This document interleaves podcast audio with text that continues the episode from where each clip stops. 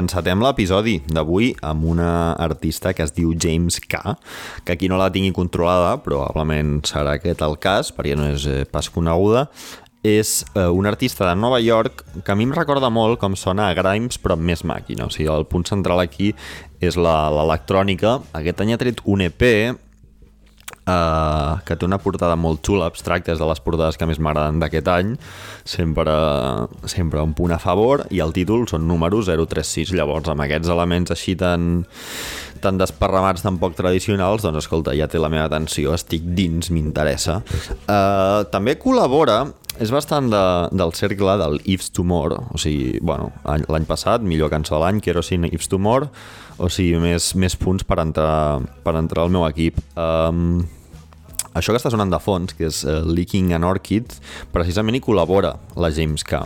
I en l'EP d'aquest any, a 036, a la primera cançó col·laborava uh, en l'altra direcció Ifs Tomorrow. Llavors, bueno, uh, jo crec que promet molt. James K encara és una artista molt petita, però en quatre dies uh, em puc imaginar veient-la a Warp Records. Dieu-me visionari o, o bueno, si no, doneu-me un segell i,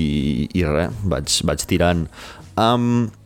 és molt interessant, a part de la música, el videoclip que està penjat a YouTube. És un videoclip de tota l'EP que dura 15 minuts i sembla una superproducció, però està fet amb 4 duros, perquè, perquè no té la, la popularitat ni d'una discogràfica darrere que,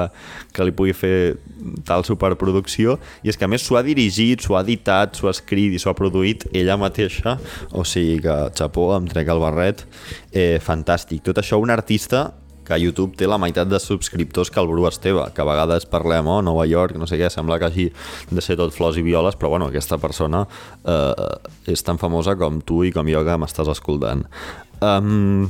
en qualsevol cas, eh, el videoclip aquest és molt interessant i té així uh, una temàtica de, no sé si de posthumanisme o de tecnologia portada a l'extrem, molt de la corda d'arca, si voleu, i James K, al, al seu Bandcamp, deixa una frase d'un astrofísic que diu així, diu, les noves investigacions en interfícies digitals humanes revelen que no importa el que una persona pugui creure conscientment, ja que les dades lliurades a través de les pantalles es dispara directament a la memòria que després construeix models d'esdeveniments. Eh, tot això per explicar doncs, la influència que té els inputs de la tecnologia en els humans, que és el punt central d'aquest EP i d'aquesta cançó de James K que es diu Ultrafacial, eh, número 30 de la llista.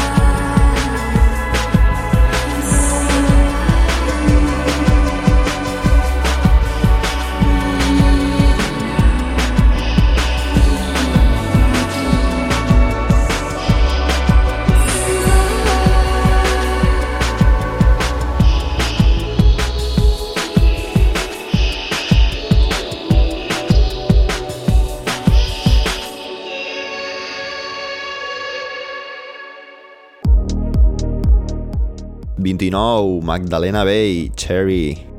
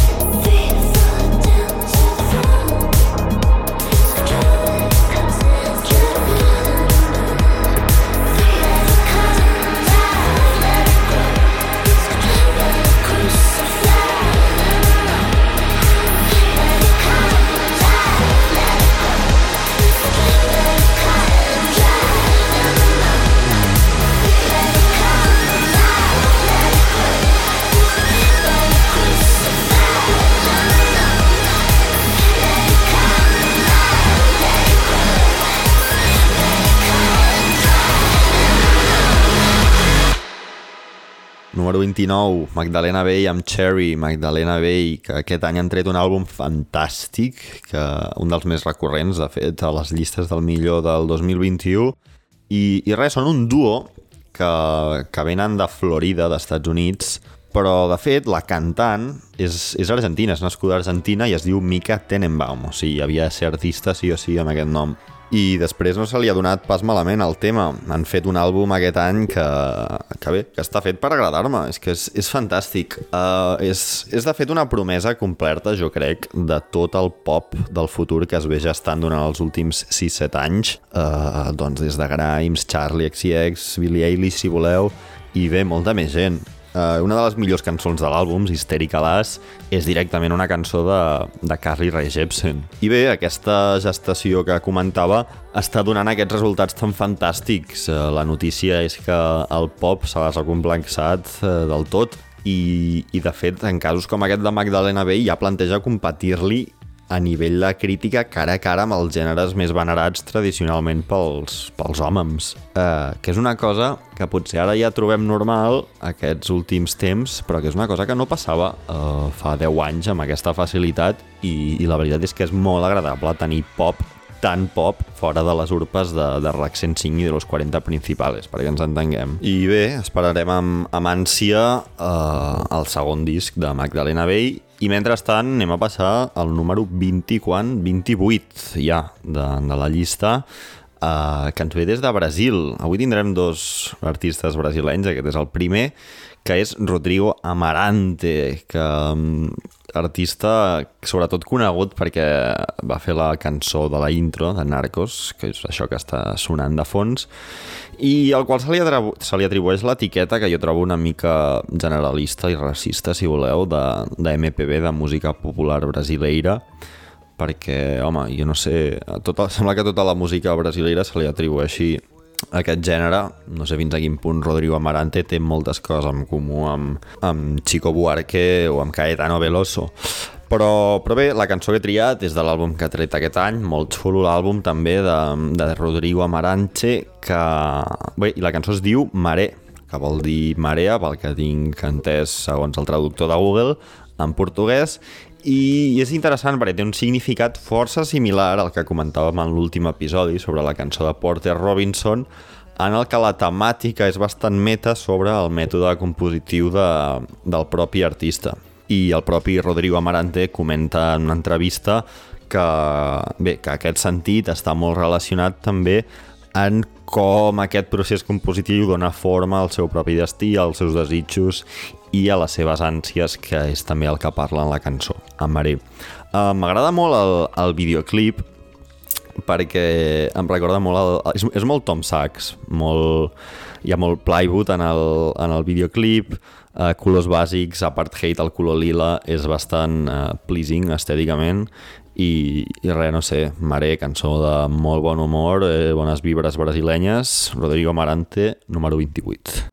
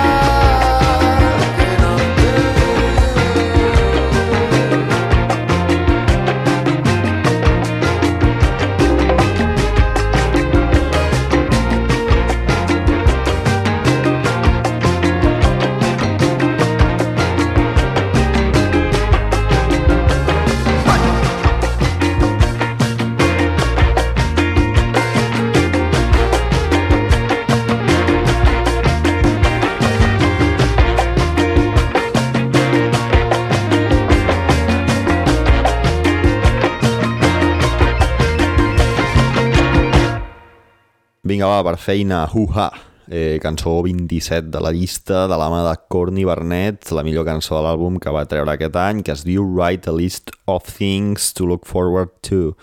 Um, cançó amb la marca de la casa de la Courtney Barnett, aquest humor deadpan bastant negre, però que en el fons diu coses força maques. M'agrada molt, per exemple, aquesta estrofa.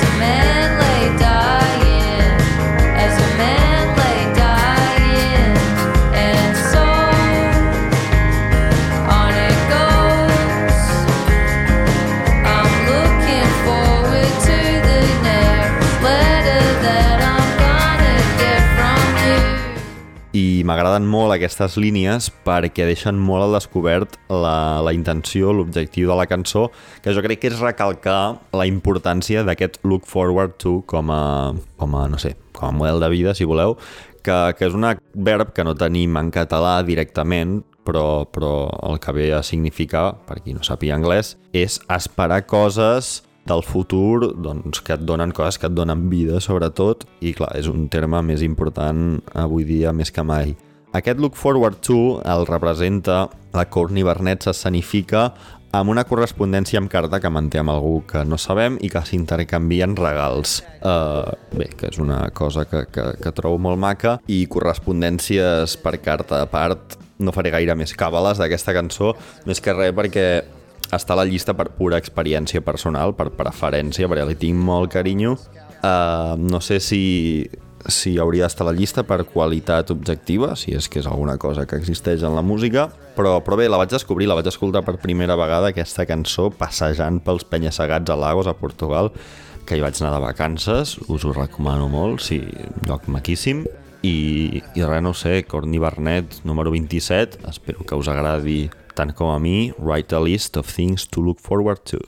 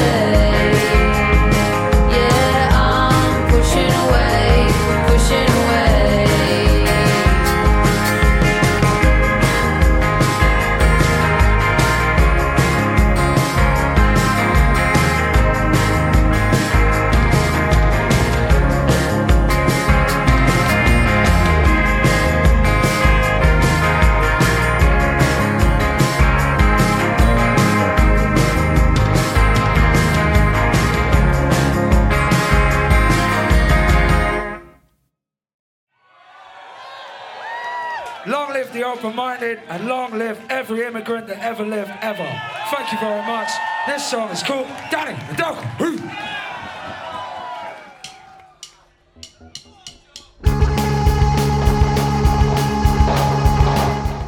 Doncs bé, de la vida eh, contemplativa i serena de la Courtney Barnett, obrint regals per correspondència, passem a la següent cançó,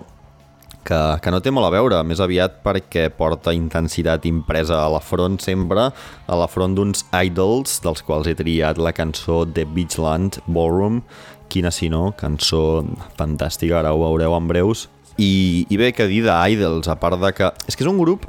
que tinc la sensació que donem sovint molt per sentat, el donem per suposat, perquè és el típic grup que el veus a mitja taula de tots els cartells de, dels festivals i dius, ah, ok, bueno, potser els vaig a veure, potser no, però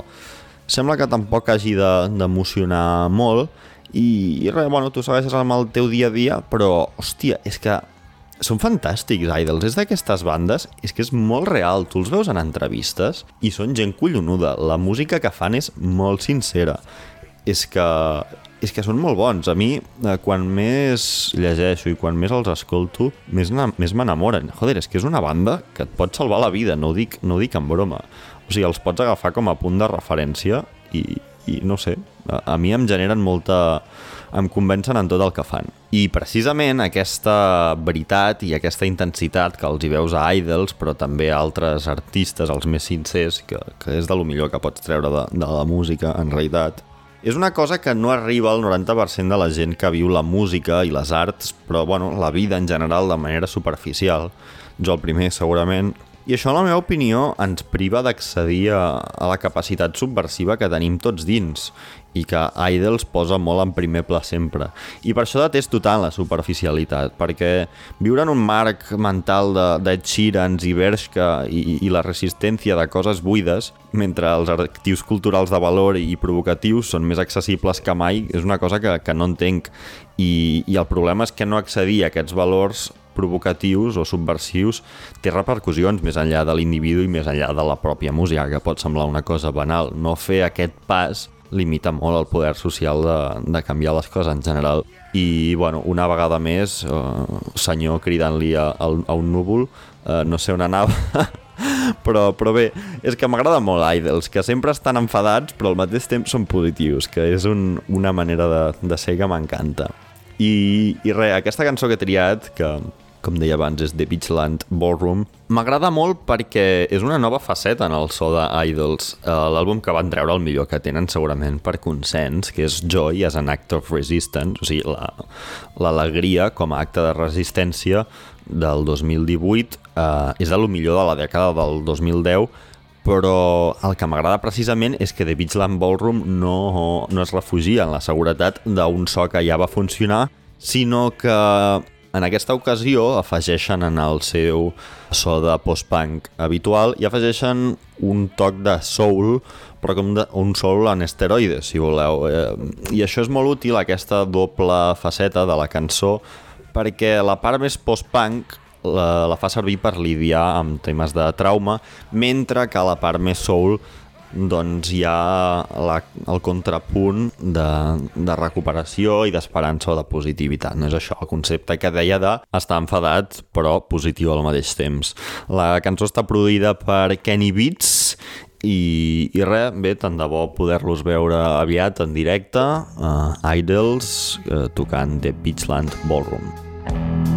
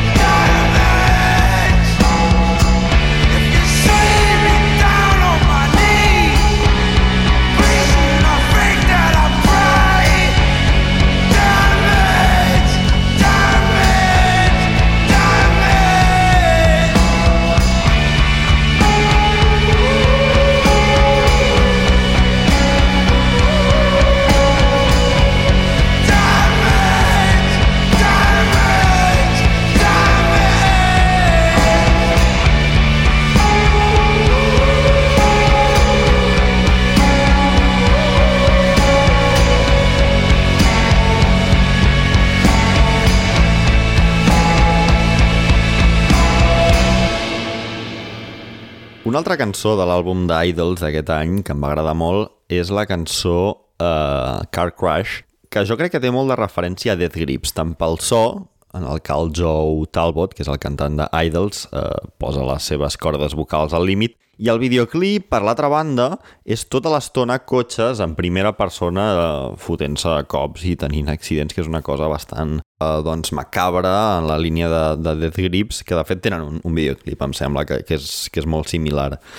Eh, si us hi fixeu, sempre, sempre tiro bastant del recurs aquí quan parlo de, de cançons, del recurs dels videoclips, perquè és que crec que tard o d'hora s'ha d'acabar reafirmant la, la unió entre la música i, i els visuals perquè fa més completa la música, igual que les portades, jo m'hi fixo molt amb les portades i, i és un dels motius pels quals de vegades eh, esculls entre escoltar un àlbum o no, però, però a mi m'agradaria que, que es recuperés la unió que hi havia entre la música i el, i el vídeo doncs, a l'era de,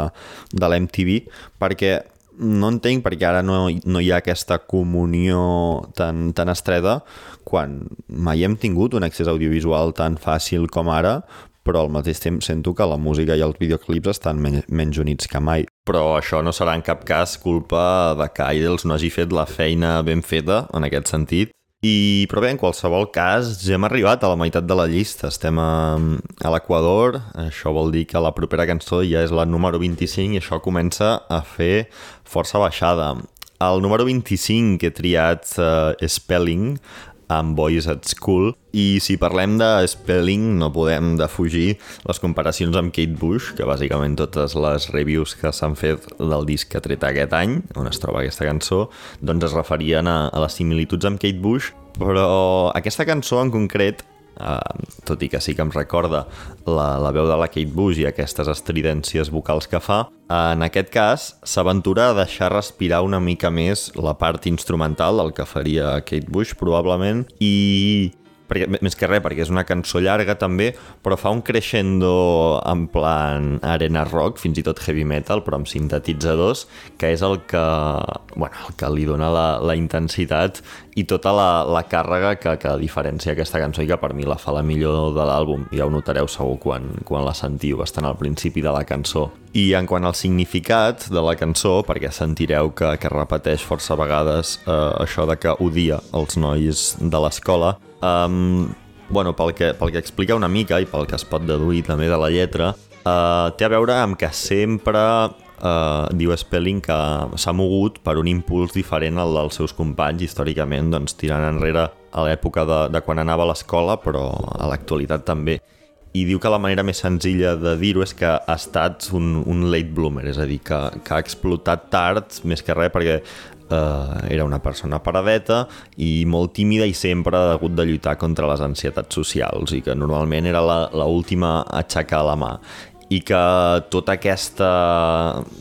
timidesa, introspecció, sumada a aquesta pressió social que hi ha a l'escola i a l'institut de, de que qualsevol... bé, de que tens un microscopi a sobre sobre com et vesteixes, com et presentes, com parles, i tots aquests elements per, doncs, que després tenen molt a veure um, per descobrir qui ets i per tenir confiança. I en aquest sentit, la cançó s'orienta a tornar a aquesta opressió que exerceixen, eh, com a mínim en aquesta cançó, la figura dels boys at school, els nois a l'escola, però des del punt de vista de la persona eh, madura, que torna de manera fictícia a trencar aquesta opressió i bé, eh, va dedicada a, a les persones que es relacionen amb aquest lloc tendre i tímic eh, en un lloc d'alienació com, com seria l'escola o l'institut. I res, eh, Spelling Boys at School, número 25, disfruteu-la. thank you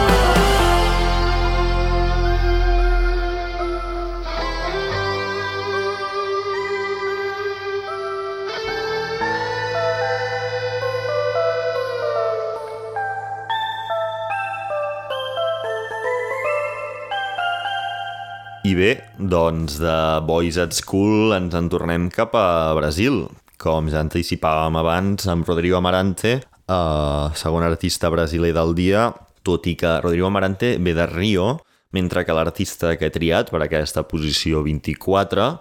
eh, que és Du David, ve de força més al nord, de Pernambuco, i la cançó que he triat es diu Meu, Meu Picero, que, que m'ha obert les portes d'aquest gènere musical que es diu precisament Picero o Pissadinha, que, que és això, és un eh, gènere de, de Brasil derivat d'un altre gènere que es diu Forró, que, que és un dels més famosos pel que es veu a Brasil i que agafa el seu nom i els seus ritmes d'un ball molt característic que, que es veu que es diu Fogo, també. Uh, la majoria de cançons de Pissero, de Pissadinha, uh, doncs bàsicament tracten d'intentar guanyar el cor d'algú, de, de ruptures o d'amor no correspost. Vaja, les mateixes, les mateixes històries de sempre. Ara bé, la cançó, a part de ser molt divertida, em fa força gràcia el videoclip de, de Meu Pissero perquè és una barreja entre telenovela i Suspiria, la primera, la del, el Darío Argento, i sobretot a l'estona la Du David, doncs això, sospirant per un amor perdut, el que sigui, eh, en plan Passion, de Gavilanes i, i res, molt fan d'aquest crossover també i res, anem a escoltar 24 Du David amb Meu Pissero.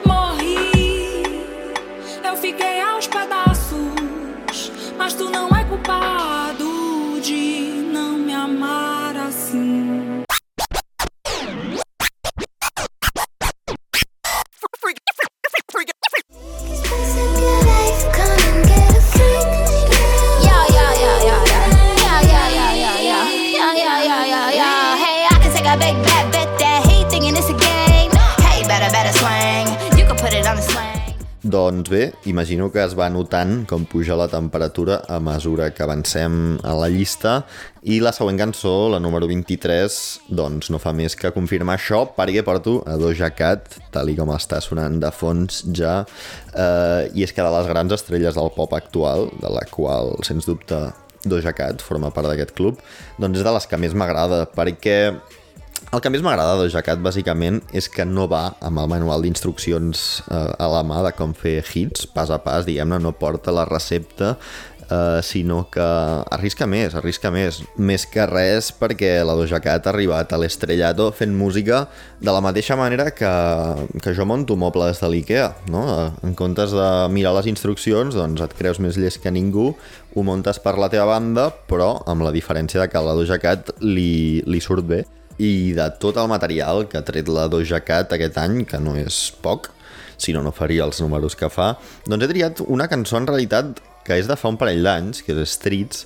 però aquest any ha tret diversos remixos d'aquesta cançó i jo he triat Streets Silhouette Remix que considero que li dona un suficient un upgrade suficient com per, per fer-la accedir a aquesta llista. Um, Streets el que m'agrada moltíssim és que triga molt en arrencar, a rapejar, que és curiós com la Doja Cat és capaç de fer això eh, en el context en el que es troba de superestrella quan totes les estrelles del pop eh, tant consolidades com emergents intenten tirar estribillos als 30 segons de començar la cançó per a, atrapar l'oient. En canvi, en aquesta cançó que dura 4 minuts la Doja Cat no comença a rapejar fins al 2.30, és que s'ho pren amb, amb tota la calma del món. I, i són aquest tipus de detalls eh, quan parlo de... el que em refereixo quan parlo de valentia i d'arriscar-se amb la música. I una altra qüestió de, de Streets que no sé si compta com a atrevir-se, però que com a mínim jo trobo molt curiosa, és que reutilitza la sample. La sample que sentireu a Streets, eh, que es diu Streets is Calling, de, o sigui, la cançó original és Streets is Calling d'un grup que es diu B2K la fa servir en dues cançons a Streets i a Freak que són dues cançons completament diferents i, i no sé si és per desconeixement meu o què, però jo no tinc constància d'artistes reutilitzant samples, que, que és una cosa que, que tot i ser repetitiva a mi em sembla mm, doncs una fita creativa poder produir dues idees diferents a partir de la mateixa base i, i parlant de la base, és que és espectacular com entra el, el drop al principi de la cançó, és de lo milloret, uh, però el que també és fantàstic és la transició més tard, quan, quan passa de cantar a rapejar, que ni tu esperes, et penses ja que, que s'estarà tota la cançó uh, cantant i, i resulta que no i que es treu tres flows a la xistera tots immaculats i, i és que és perfecta aquesta cançó, de fet podria estar molt més amunt a la llista, però, però bueno, hi havia molta competició. En qualsevol cas, anem a sentir-la Doja Cat Streets Silhouette Remix.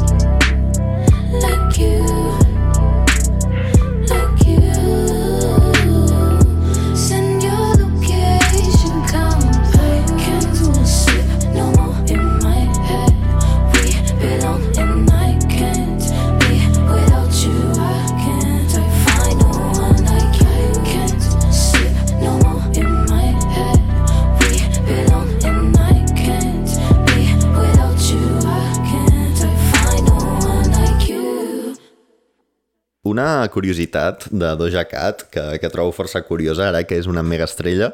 és que, bé, no vull que soni snob aquest comentari, però jo la conec des del 2014, més que res, no, no és snob, perquè la conec de la soundtrack del FIFA 14, eh, en la que sortia amb Elephant col·laborant en una cançó que es deia Purple Fight, i, i el que trobo curiós d'això és que la Doja Cat, que en el seu moment doncs, tenia 19 anys, doncs no era famosa ni molt menys i no ha explotat fins molt recentment, per lo que, lo que vol dir que ha estat picant a la porta de la indústria doncs, com a mínim 5 anys, perquè va treure diversos discos i, i no acabava d'explotar o no li, no li acabaven de, de comprar uh, la moguda. I, I bé, com a exemple de mentalitat de tiburao, doncs uh, aquí està Doja Cat. En qualsevol cas, un altre artista que sembla que porti anys picant a la porta, però que si no entres perquè ella no vol, és la Peggy Goo. I si dic que no vol entrar del tot és perquè no s'atreveix o no vol o pel que sigui perquè està massa ocupada fent anuncis de Louis Vuitton. No treu mai l'àlbum que porta anys prometent sinó que va traient doncs, una cançó a l'any que probablement té un dels millors ràtios de productivitat eh, i resultats perquè aconsegueix viure i viure molt bé d'això. O sigui que, que bé, suposo que no serà cap secret la cançó que he triat, tenint en compte que crec que només ha tret aquesta cançó el 2021 i la cançó es diu I Go que, que és el millor que jo li recordo des de It Makes You Forget que probablement és 2017 o sigui ja deu fer 4 anys i, i res, em fa bastanta gràcia I Go, a part de que doncs, quan la sentiu veureu que té un carisma evident perquè em recorda, dins del meu poc coneixement del gènere, el, el bacalao em recorda una mica a màquina valenciana. I, i m'ha fet gràcia aquest pont aeri entre, entre València i Seul Um, però bé, I Go, que, que és una cançó que està pensada per motivar, explica la, la Pay Go, i que es, li va sorgir la idea en el lavabo d'un aeroport en el que va tenir com una mena de, de crisi o d'atac d'ansietat i es va mirar al mirall pel que diu i es va començar a repetir això de I go, I go, I go, que és el que, el que sentim a la cançó. I seguint en la meva línia de fixació pels videoclips, eh, aquest és dels més curiosos de la llista. Si, si, el, veu, si el veieu entendreu per què. Més que res perquè té molts aires de l'Istate en la Marina coreana, més concretament, i el que surt és una batalla naval entre un exèrcit de ballarines, que representa que són els bons, ballarines i, i la Peggy Go, contra uns conills malvats que, que venen a atacar-les amb, amb missils, però buscant el rerefons de, de tot això no és, eh, no, no és perquè sí. Resulta que, que l'embarcació que fa servir l'exèrcit de ballarines de la PIGO és una embarcació característica coreana, pel que es veu, té com una mena de, de forma de tortuga, que, que en el passat feien servir per repel·lir els atacs dels japonesos, que, que si et pares a pensar, doncs pots eh, teixir una mena de narrativa nacionalista en el videoclip en el que els conills malvats que disparen missils doncs, doncs són els japonesos anant a, anant a invair Corea i res, doncs eh, suposo que, que així entra millor aquest himne, aquest nou himne del nacionalisme coreà que és Pay Go amb I Go.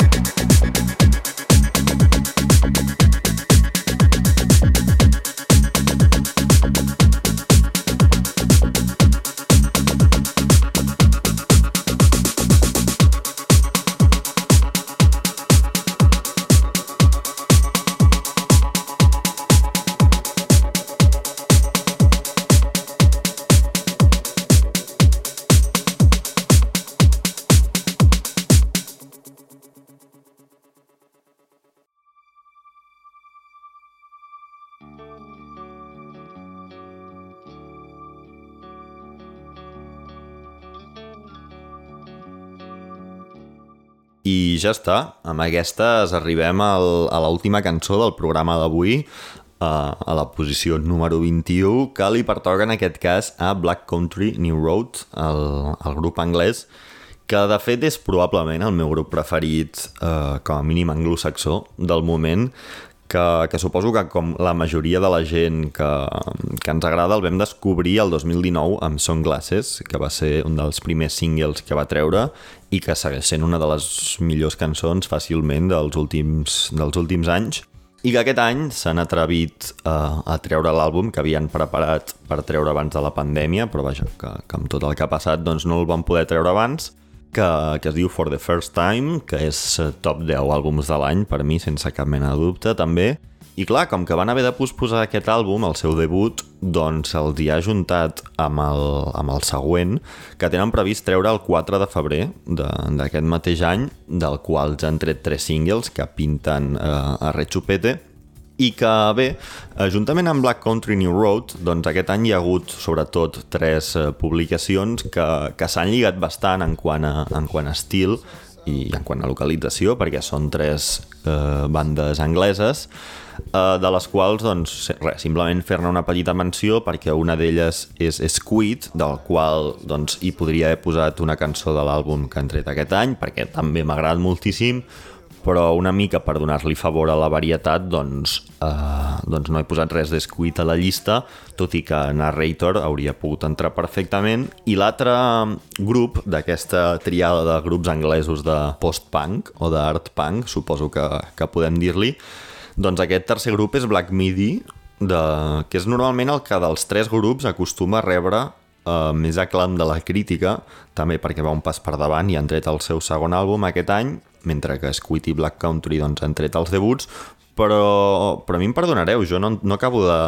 de connectar amb Black Midi, o sigui, sí que puc entendre a la pil des d'un punt de vista experimental i, i, i intel·lectual, si voleu, o racional, però, però jo no acabo de, de connectar, suposo perquè mm, prioritzo més aviat les, les lletres eh, o les melodies fins i tot davant d'aquest soroll tan abrasiu que tenen Black Midi. En qualsevol cas, eh, anem a parlar de Black Country New Road, que, que per alguna cosa són els que tenen aquesta posició número 21, i és que el que més m'agrada, o el que més em destaca de Black Country, és la capacitat en les llistes, que,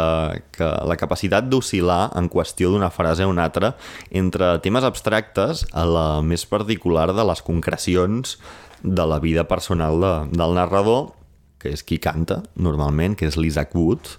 també conegut com The Guest, que, que és un tio molt especial, i es veu, o sigui, a part de les lletres,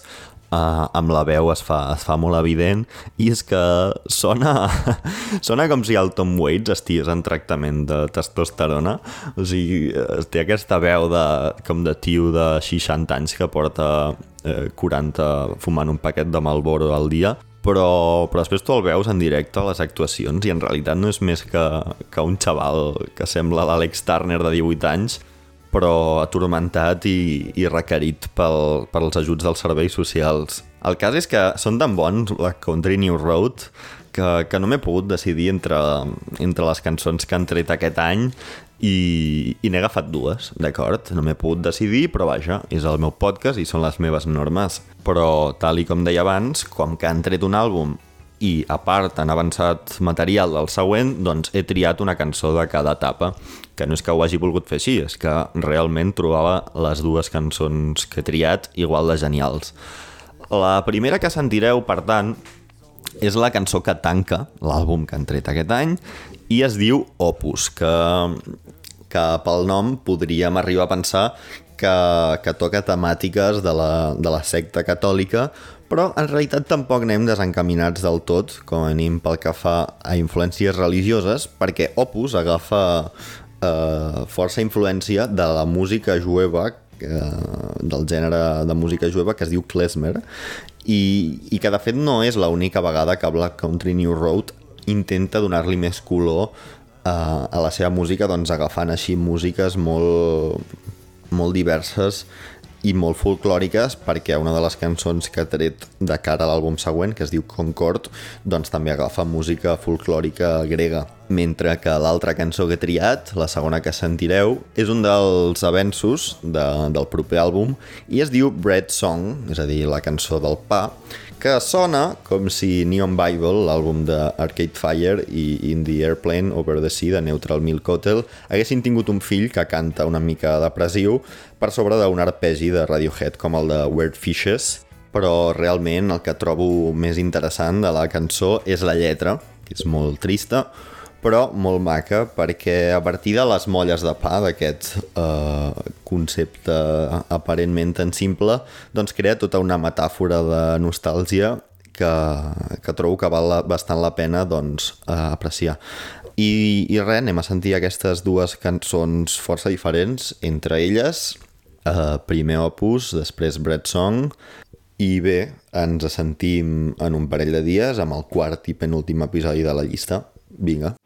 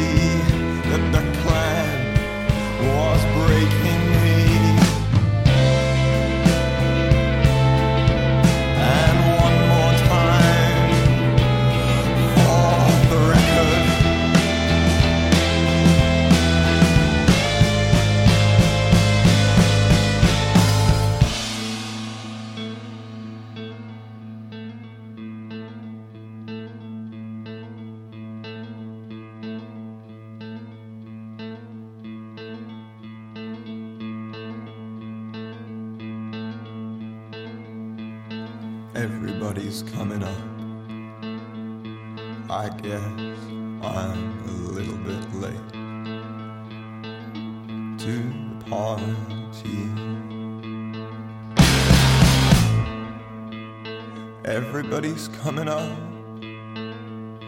I guess I'm a little bit late to the party.